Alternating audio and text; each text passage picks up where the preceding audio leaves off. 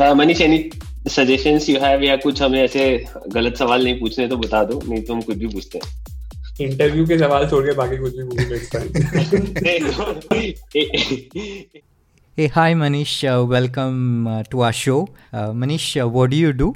Hi Krishna. Hi, I'm glad to be here. So I am currently uh, working as product lead in Vedantu uh, right now, and yeah, so have been in the product uh, business for about uh, six and a half years now. Uh, yeah, and first six years I was doing something completely different, construction project management, and last six years have been in product management, the core product management business of it. And uh, how is all this lockdown uh, treating you? I mean, especially in the online ed- edu business, how is it? Uh, yeah, it's, it's, a little weird actually. I mean, both from a like from a business uh, standpoint, is really great because this is really helping um, all the i mean this has been probably the biggest accelerant that's happened in, in education in edtech uh, because a lot of the parents who were not earlier uh, seeing the value of online edtech because the schools have also transitioned towards being online like parents have started seeing that on teaching can happen online and there is value in it. And uh, hence there is a there is enough uh, sort of tailwinds that we are seeing at least in the online edtech space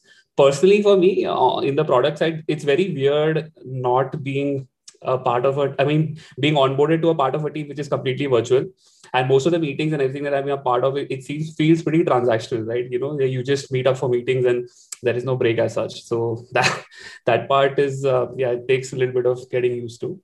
Uh, because at least in my previous org, uh, uh before the lockdown, we were a pretty, pretty close knit team, and uh, it was a lot of fun. So when we moved towards online, it wasn't like uh, a, a, big difference. We could still, because we knew the, uh, let's say, the idiosyncrasies of everyone, it was still fine. But in Vedantu, it was, yeah, it was pretty different. Um, getting used to only talking to people during meetings.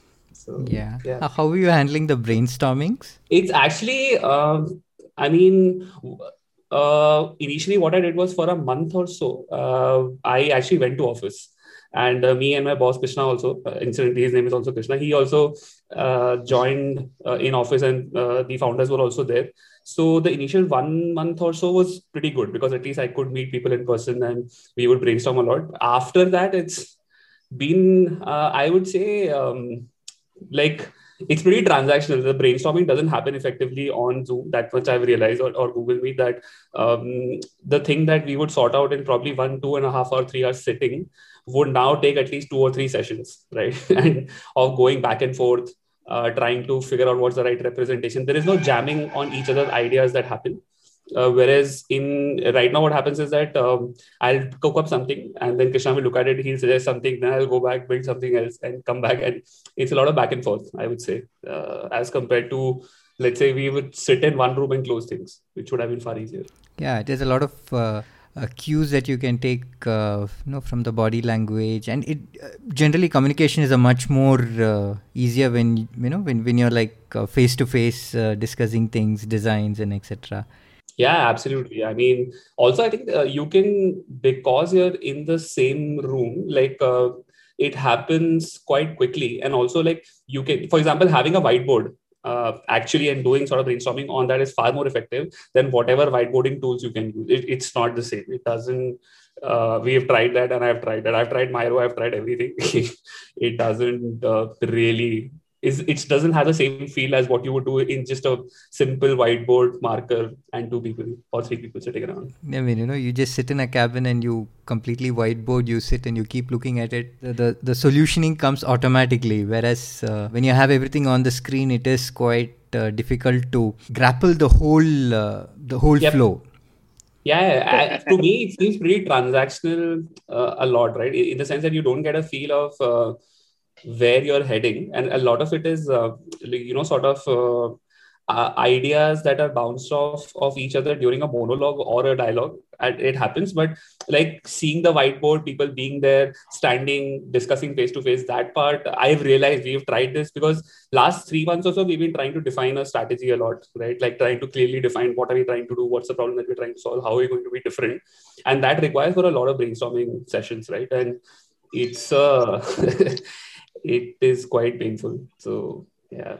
And i think physically you can force people uh, to be in that room saying ki aaj kaam khatam karke jana nahi to jaane nahi denge ghar but digitally they can just click a button and say okay i am logging off.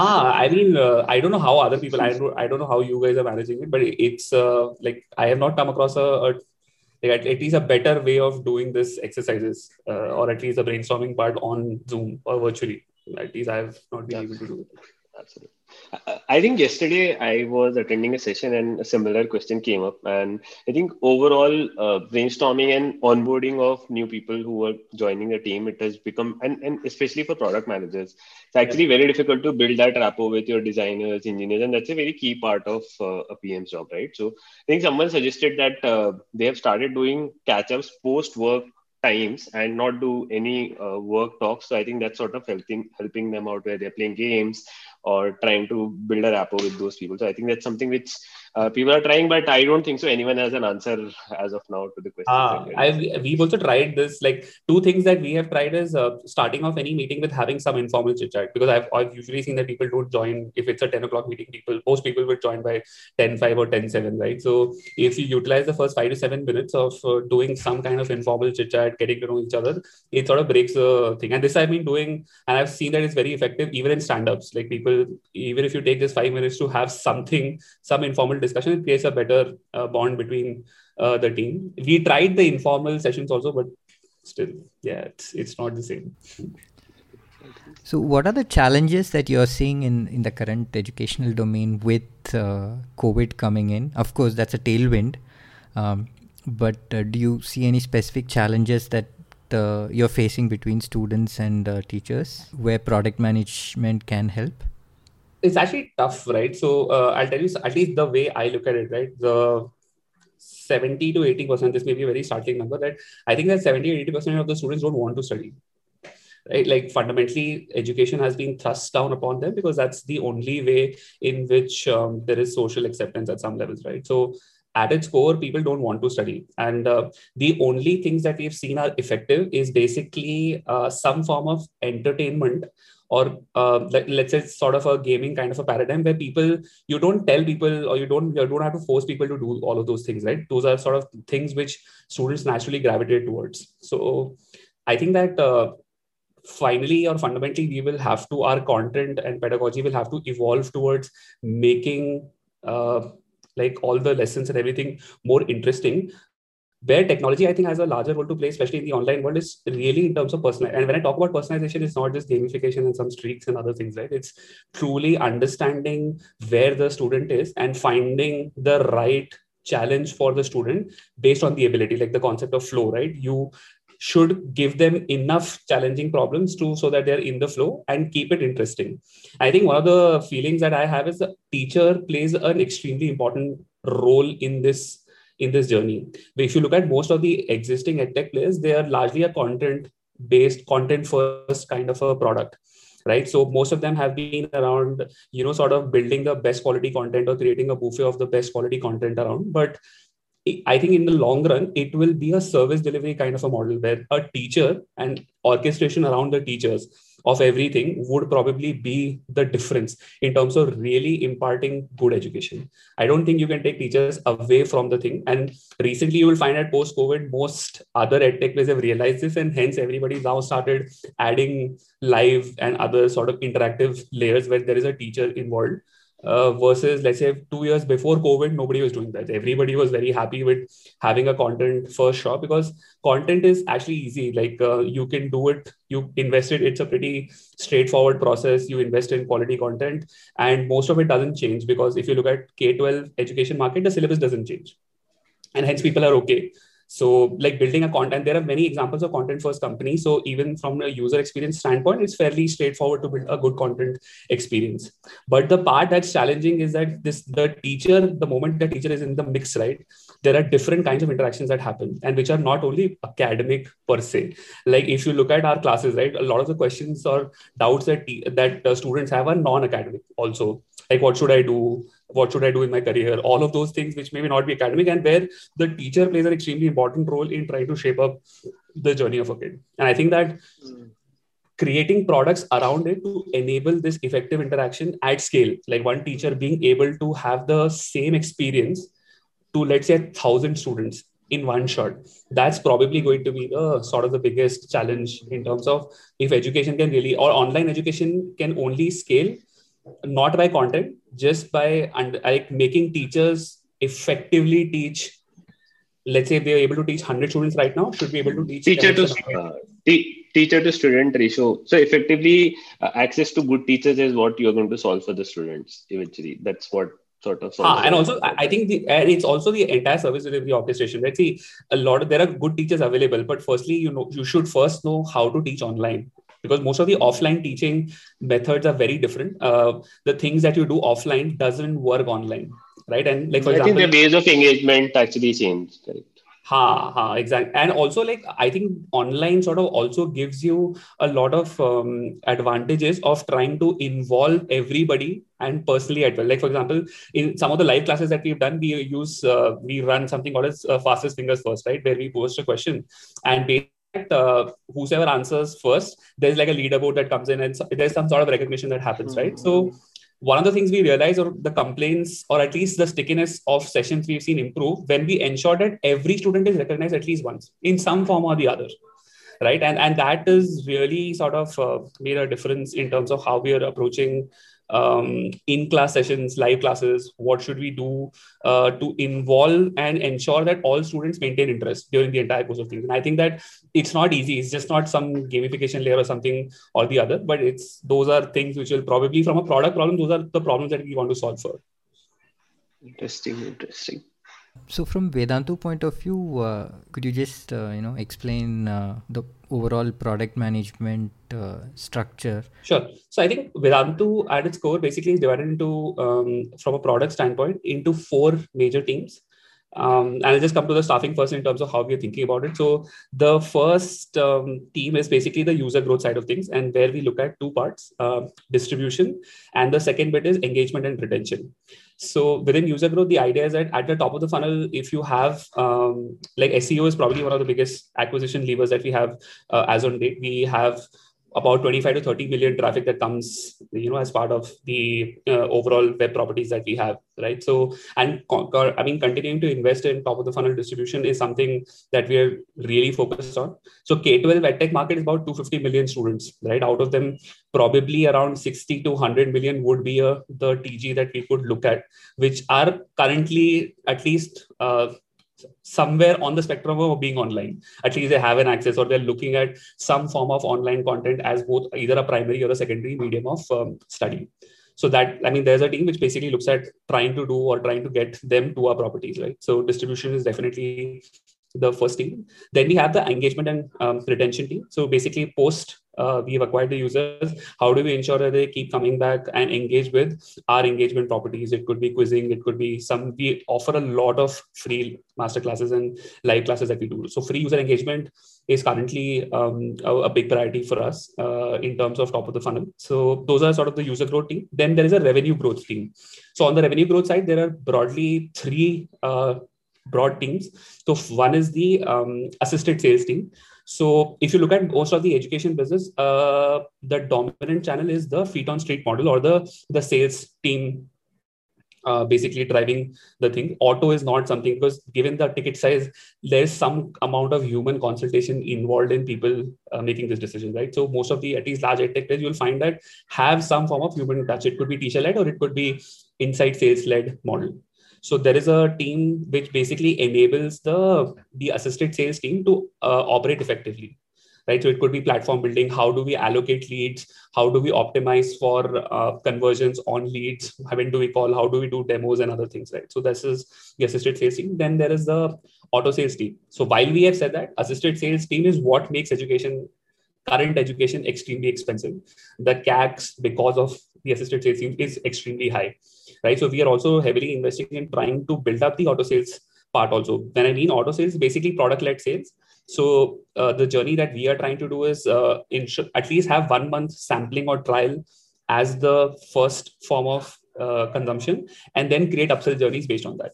Completely product led, not by anything else, like or extremely low human touch. So that's I, I, think the second thing. And then there is uh, within revenue growth, there's also a lot of the new channels that we are looking at. So it could be referral, B2B, and other things that we will continue to expand on, right? So this is sort of broadly user growth and revenue growth. Then there is a service delivery team, which is uh, I call it as uh, everything post or the paid student experience. So there we have Leo, we have um, in class, we have customer experience, safety, bunch of other things which are around uh, service delivery and optimization, of course. So this is broadly how we structure uh, internally in terms of product, and each of these teams will have different charters and the metrics associated with it.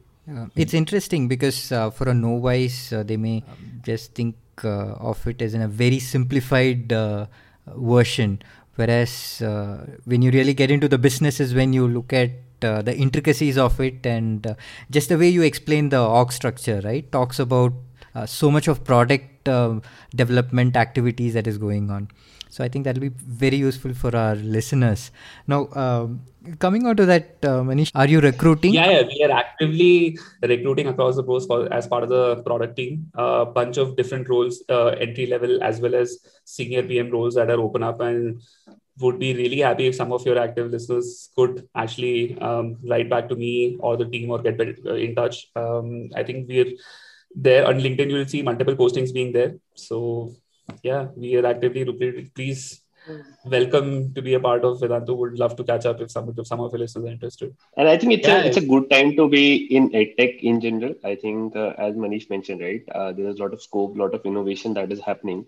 And I think it's it's that uh, time where uh, the transition is going to happen and i think it's going to be a hybrid model where uh, most of the classes and most of the schools might actually prefer doing remote uh, things as well uh, remote really. learning is I going to so. be a Matlab, I think, I think, a, I think it depends.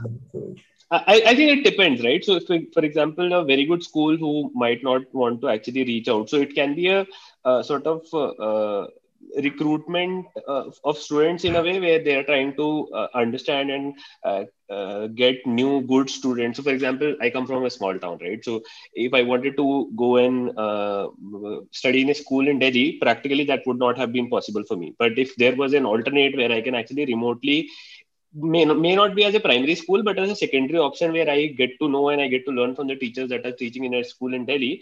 I think the schools will all also understand that that's a possibility, and I think that's where the tech will enable that, right? So I think overall uh, the ecosystem is going to shift. Again, I don't know how it is going to evolve, and it's something uh, which people are trying out. Serious doubts. It's, it's going to see the thing is the incentives for schools are very different, right? And all both for school and parents. So uh, I think parents, uh, it's been a nightmare for them. COVID has been actually a nightmare for most parents because having kids, especially working parents, having kids at home, uh, and again like doing this is is a, a big toll. Um, and even for schools managing a lot of their teachers are not comfortable teaching online. And we've spoken to like considerable amount of people or students who come to us and say they're struggling to do this online thing right? At least maintain focus.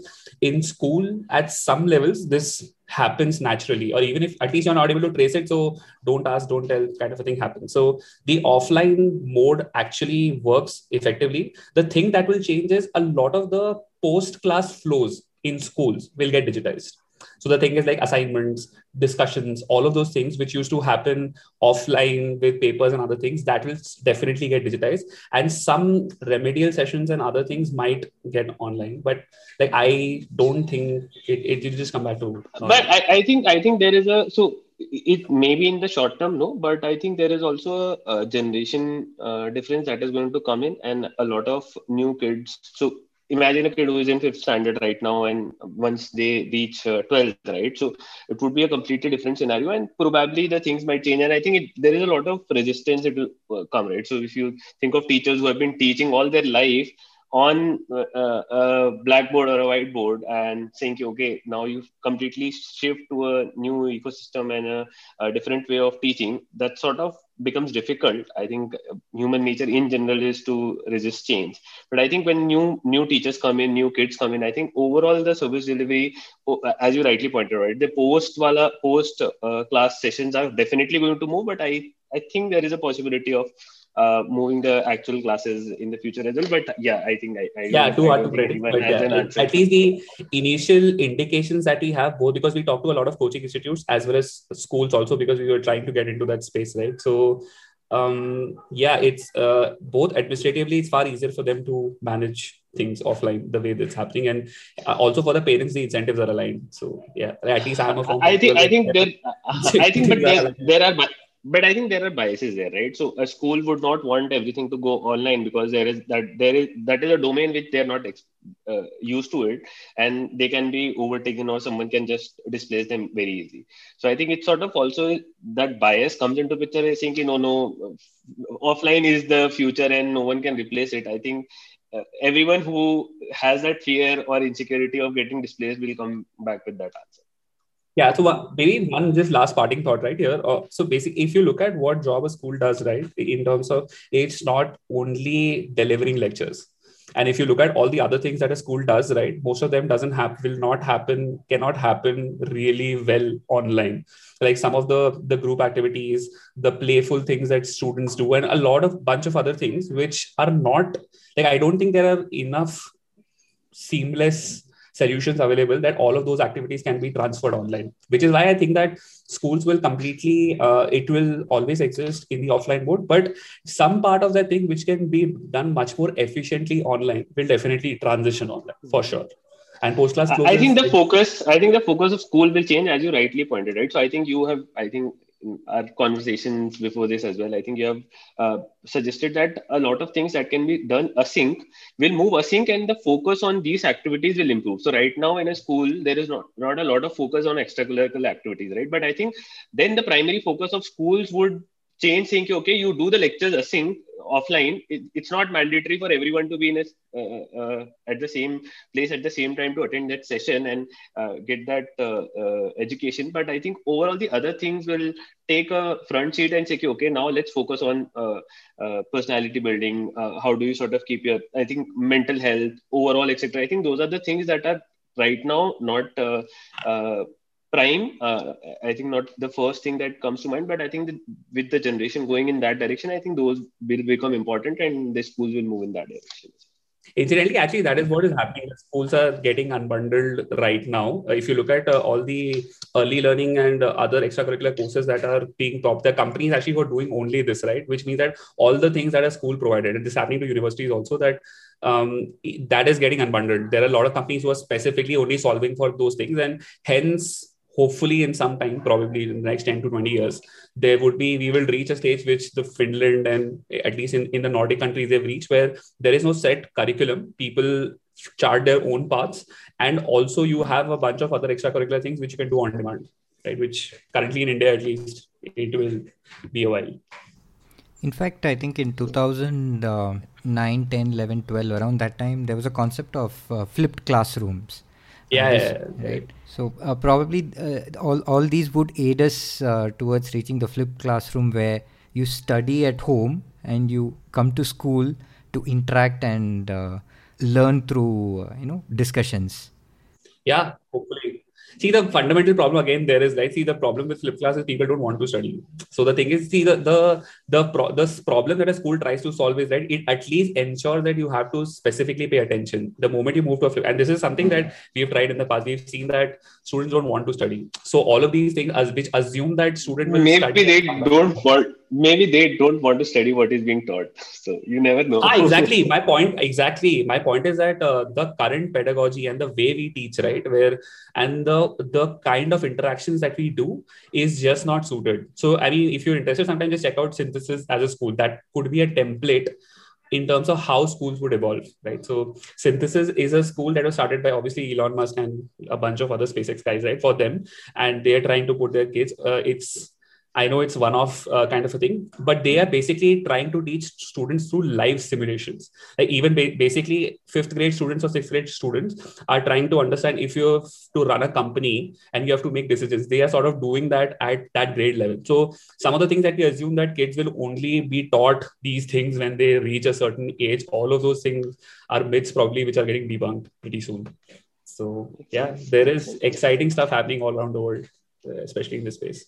Can you uh, tell us what are the traits that you look for uh, during an interview when a newbie PM applies? Yeah. Um, so I basically look at, uh, so, so, I break it down into two things. One is in terms of the functional side of things, uh, depending on what uh, position we are hiring um, the particular candidate for, uh, what kind of um, skill set is required. For example, if I'm hiring for somebody in growth, then I would try to look at, you know, sort of does he have a quantitative mindset?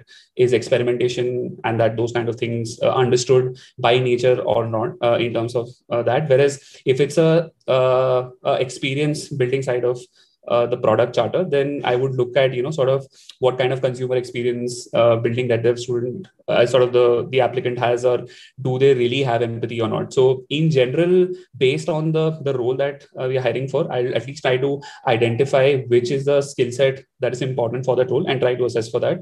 In the other part is in terms of software things, I I always look at three things that are paramount in any PM that um, I have looked at, which is curiosity, empathy and persuasion. So i would always assess for these three things in general in terms of because i think that irrespective of whatever charter you're uh, working on these three are always required right? In terms of how curious you are whether you have empathy or not and how persuasive your arguments are or whether you can communicate articulately or not. And if those three things are not there it will always be a challenge like i mean you may be able to survive in some platform kind of roles but in general if you have to grow as a pm then those three are probably the ones I test for the most. And under what circumstances do generally companies are open to, uh, you know, pick up people from a non-PM background? So I, I think the way we've looked at it is um, like at least in two things, uh, especially people coming from the business side of things. If there is a role, for example, assisted sales in in our case, right? It's more a, a platform product which is largely business driven, like in terms of assisted sales and other things. So I think that that's a that's a, it's a good ex, uh, entry point for junior PMs or or or people who are coming from the business side of things to make a transition. Uh, even program management uh, people as well, right? At least making a transition and having sort of a, a low risk uh, entry into product first uh, building a platform kind of a product first getting to understand uh, what it means to execute uh, stuff right? So i think that that's uh, something that we looked at. And the other thing is um, wherever we have a decent amount of leadership being there uh, but we also want to groom sort of uh, for the future right? For uh, on experience building stuff. People who are naturally um, curious and have empathy or strong empathy towards products. Because see product management at its core the skill set and functional things can be taught. Like for example agile development all the product delivery things and other things can be taught.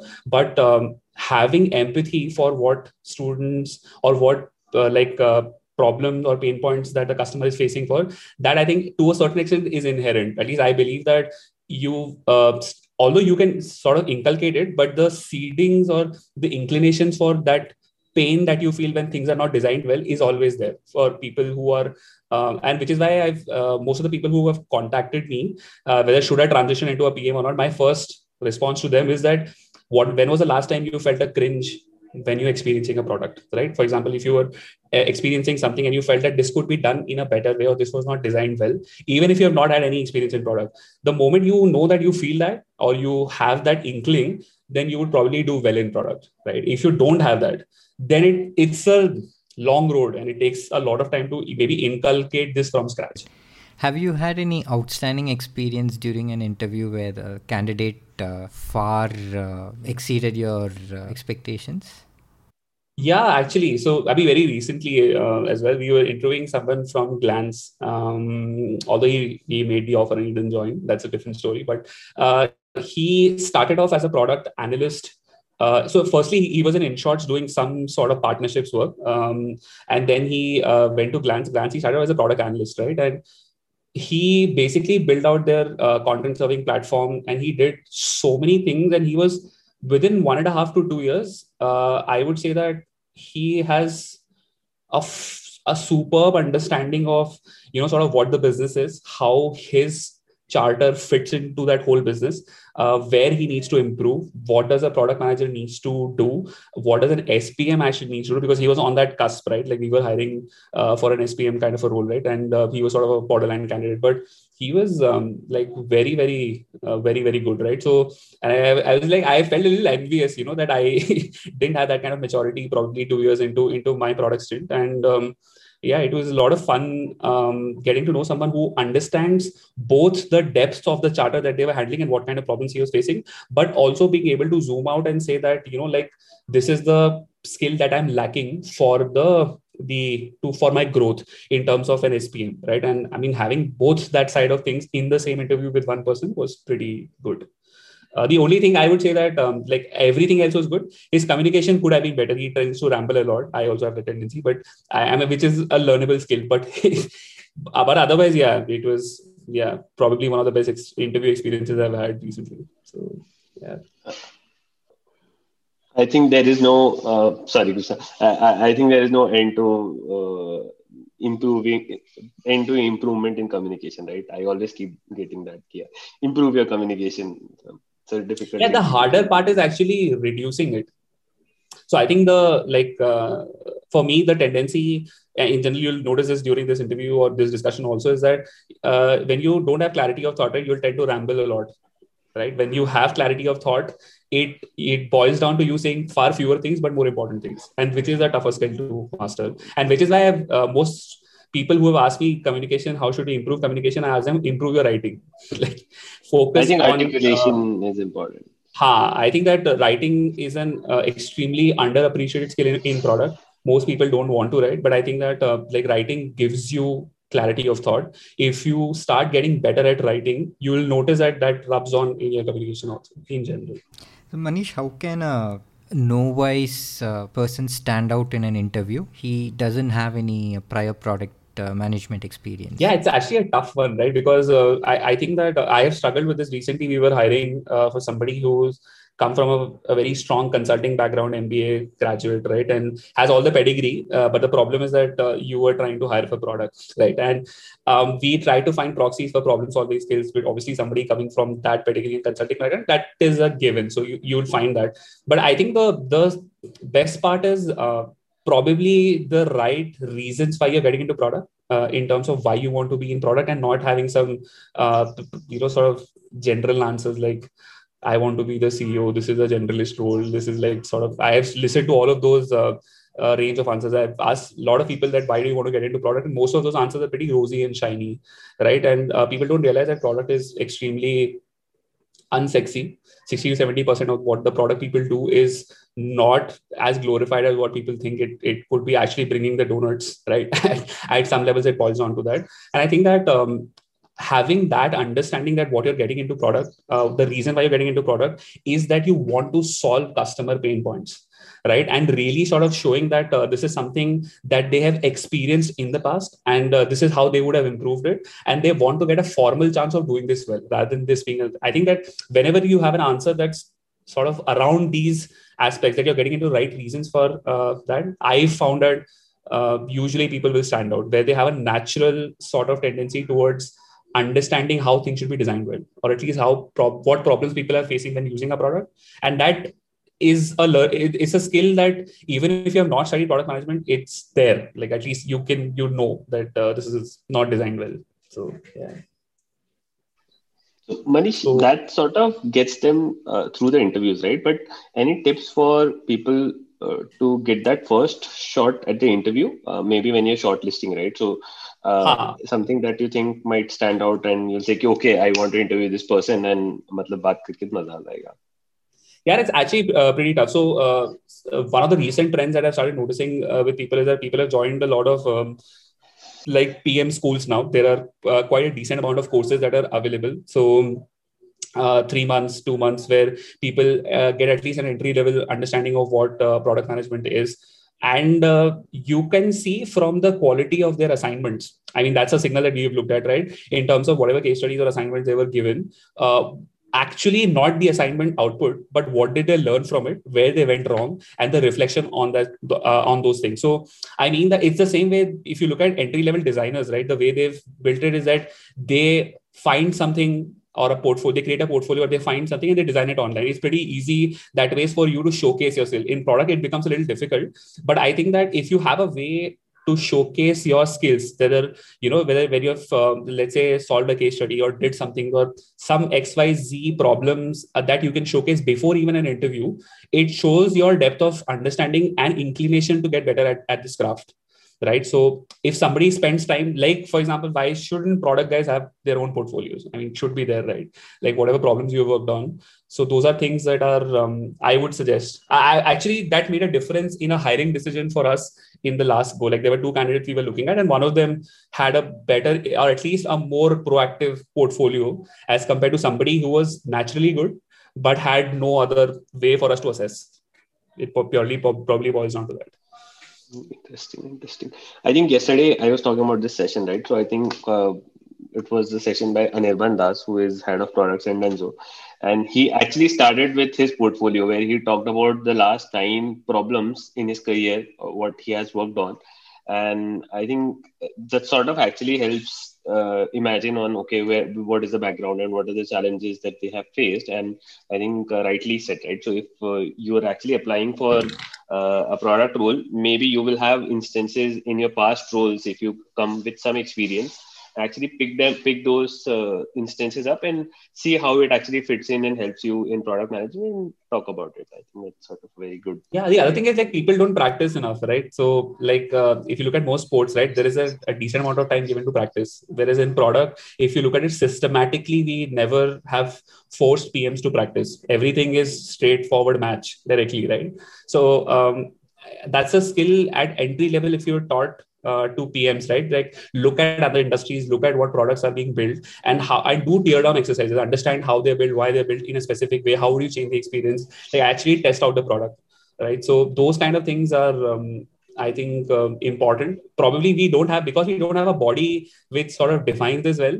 It's become some people have naturally understood and do well. Otherwise, uh, most of them are हाँ कि कुछ course कर लिया उसके बाद में पहुंच गए कि हाँ चलो ठीक है मतलब मैंने कोर्स कर लिया this is why I want to be a PM and I because I spend the other disturbing trend also is that people have now started seeing that if you spend 2 years you should now become an NSPM and I think that's the other mindset problem that I've, I have started to see a lot in the industry that it's not based on skill or competence it's based on time right so how much time you spend means if you spend two years doing something means that you should progress in your career so that's yeah probably another issue I mean, I think that has come from the services industry where uh, yep. you join as a software engineer after like one year, two years, you become a senior software engineer, and then you keep progressing every uh, year or the other. Yeah, actually, I mean, that, because the, the reason is that at entry level, right, I have seen these questions coming up. So at, at entry level PM recently, uh, when they were interviewing, they asked us, you know, what sort of the career ladder and so on and so forth. And I was explaining that this is how, this is the gradation that we look at. We have a leveling framework internally, and this is what it is. But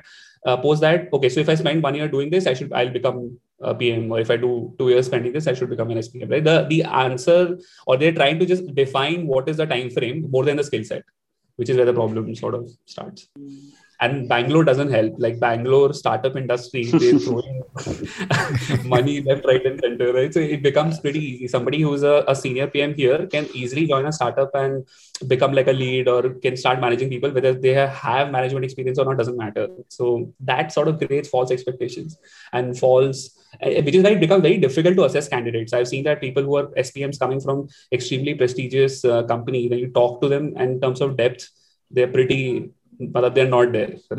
yeah, that's true. Um, you can't go by designations. You will, that that's a fact. Yeah. Though. Taking an offshoot from this, uh, what do you think are the skills that we are lacking in India?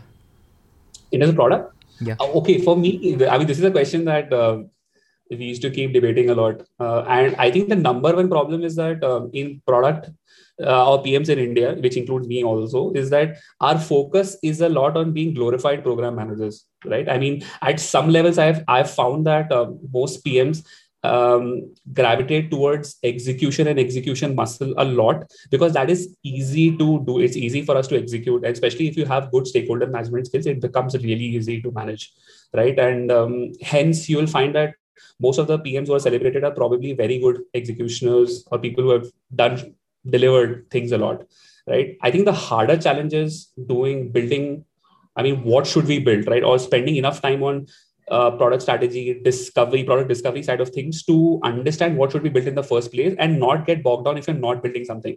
So, for example, if for a sprint your developers are sitting idle because you don't have anything to build or you don't know what should be built, is something that is unheard of, right? In India, if you tell people that we will do this, it's I mean just not on. Like, how can um, anybody sit idle? But that's a reality right? In india i mean that's the way we've always looked at because it's easy to measure right? Execution velocity is pretty easy to measure. Everybody looks at that. But i think that that's the fundamental reason why you don't find innovation or real product innovation that happens in india. Most of it is around basically adapt we are pretty good at adapting solutions in terms of understanding what has worked in the, in other places and trying to find the right um, thing that would work in our context. But right like truly fundamental things require you to both one take risk be okay with failure and second is like uh, try to define uh, or not have some kind of non-linear process at the top which and tries to understand what should be built in the first place or have deep consumer understanding. I don't think that people spend a lot of time especially pms in, in my limited experience i have not seen pms spend structured effort in getting bet- better at consumer understanding. Most of it is always around you know like uh, okay we are part of customer research there's a user research team which does that but like P- the pms don't feel it that this is the most important thing that they can do and execution is not it. And um, like uh, the i think the associate i'll tell you my story right? In the last two stints before vedantu i was in a place where the engineering and design talent wasn't good right? So i had to at some level step in and do those part of the things. It gave me immense joy and feeling and satisfaction. Oh dekho maine kya kya right? I'm like i have delivered so many things and it, it gives you the sort of that false pride that you have done something whereas actually you're not be you're not supposed to do that. Like you are as a product guy you're supposed to do something else. And um, yeah it just gets lost. Uh, and i think that there is no not enough people talking about this um, to ensure that we get better at uh, the, the upstream side of things. Like obviously execution is important but i think i mean building right the things which you should not be building is the worst form of productivity. Peter drucker had some some sort of quote around it like if you build something which should not have been built in the first place effectively that is the worst form of productivity that you can have right? So yeah i would say that that's probably um, the number one thing uh, in terms of the issue at a fundamental level in terms of what a product person is supposed to do. Uh, most companies have that mixed up with some form of stakeholder or program management. Right? I, at some level, I've seen that most PMs are basically that um, glorified program managers, logically. Uh, from what I've seen, and which is which is what I was also doing for the past two years. Uh, it's not that I've not done product work. Some bit of it, probably 20% of my time was actual product work. 80% of it was just stakeholder management and execution. I, I think uh, the primary uh, reason behind that is that initially when you get into product, right? So you are sort of responsible for execution, and uh, in general, uh, you keep doing it for four or five years. I think that's that that's that's a challenge that a lot of people, when moving from a say product manager role to a product leader role, uh, that transition yeah. actually breaks, right? So I think you get so used to it and you start loving it, and the comfort zone is like crazy, right? So you don't have to even blink your eye and think, okay, what would have gone wrong in execution?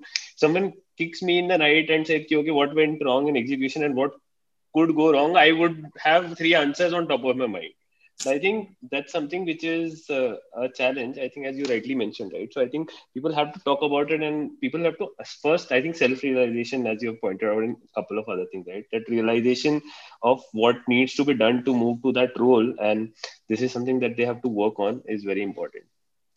Yeah, I, I mean, I'll tell you like one example for my for me, one personal learning, right? For me, um, strategy was something that I was always um, enamored by, would, could probably get better, right? So I was talking to one of my juniors who's a, uh, a good VC and is a good, like, close friend of mine, right? So uh, I was just talking to him once and I was telling him, ki, yaar, matlab, main kya kar raha all those life fun days and other things. And uh, I told him I'm good at execution, but um, and uh, but like strategy or the, those side of things is something that I want to improve on. And because he comes from the VC world, I was like, how do you analyze companies? How do you look at strategy? So on and so on. trying to understand. And he said that like, he told me one thing which is extremely instrumental in changing my perspective. He told me you do or you focus on operational or tactical execution because it comes easy. It, because it is easy and it comes naturally to you, right? And uh, strategy is hard. It's non-linear. You don't know what will work, and you don't know uh, whether you made the right choice or not. There is no validation in execution. There is the feedback loop is pretty strong.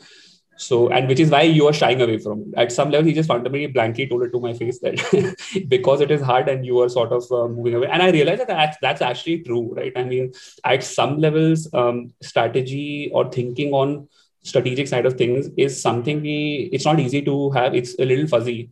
Uh, but like I spent the last one, one and a half years come only focusing and improving on trying to get better at strategy. And I've noticed that like immersing yourself and spending an amount of time actually makes a little bit of difference but you have to have the patience to go through this grind right like first build up the execution muscle but also have that patience and time to go through the grind of getting better at strategy and um, that i don't think is said enough in, in Indian product management circles. I don't think people really give importance to it. People are like glorified ICs who have become managers and then they again tell P- either the junior PMs are also uh, bombarded or otherwise they can't let go and they're always telling the PMs. And I, am actually falling prey to doing the same thing.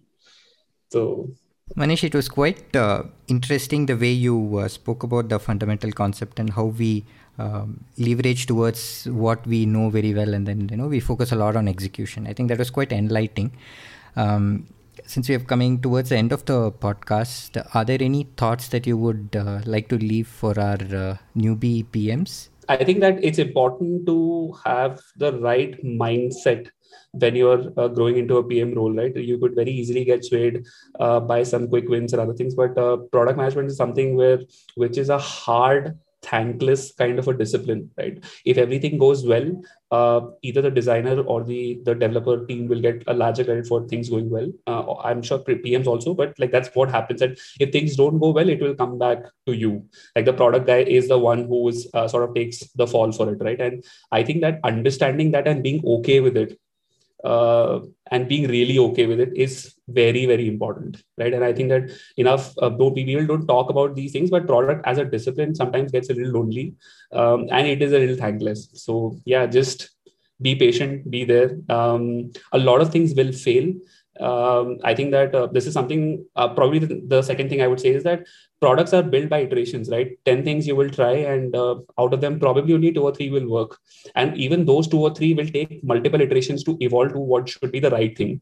So, being okay with not being with failure and things not working out is a skill that we need to master because our education system has not supported us in developing that muscle right? Whereas in product is, is fundamental being okay with things not working out. And uh, even whatever worked out it may not be right the first time right? You have to iteratively work towards it. So yeah just maybe those two things i would say that. Be cognizant of it and never forget this. And and i think uh, from mm, what i know Manish experience right? So i think it's okay to start uh, people who have three four yeah, five yeah. years experience and if you think that this is something which you want to try and i think manish actually worked at itc for around six years and understood uh, construction management as you mentioned right and now he's sort of uh, is a strong advocate of pro- uh, product management and he's working on a tough problems. So I think it's never too late if you want to actually give it a shot and you are able to resonate with uh, PMing and saying, okay, this is what you want to do. I think it's never too late. Go and give it a shot. I think that's yes what I, I learned from Manish.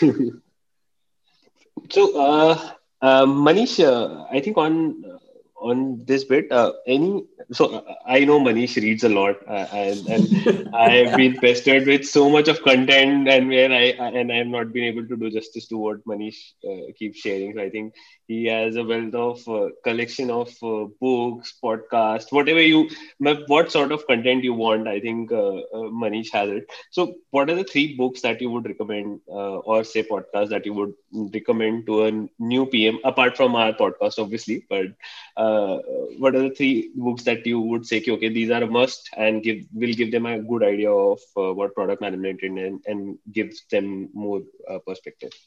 New pms people who are just sort of getting in, into aspiring uh, product managers who want to get into product or who have already gotten into product and trying to make a path for themselves.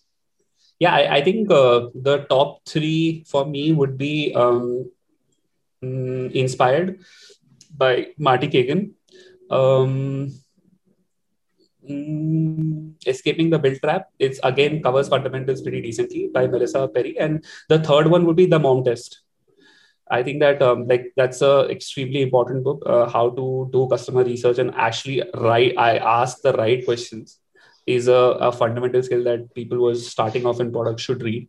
So yeah, those would be the three books that I, I have a bunch of other things, but if top three, if I to select, so these would be I think the list is endless, so I think you'll request uh, listeners to reach out to you directly for more. Uh, so I have actually collated that as part of a Notion doc in terms of uh, the PM articles and PM books that. Uh, so for the past what two and a half three years I've been doing that. So about 475 plus articles that I've maintained. Maybe you can put it somewhere for people. I keep sharing some of them to the team here at whenever they require the right right input. Manish, would you like to uh, give your LinkedIn profile so that people can contact you? Yeah, yeah sure. Uh, let me. I can pick you guys separately here. Sure. Or... We will leave it in the show description. Yeah, yeah, yeah. You can reach out to Manish Dhabria. So um, M A N W S H D H A B R I A. Manish, uh, thank you very much for finding time for uh, coming over here for this show. Uh, it was quite an interesting talk.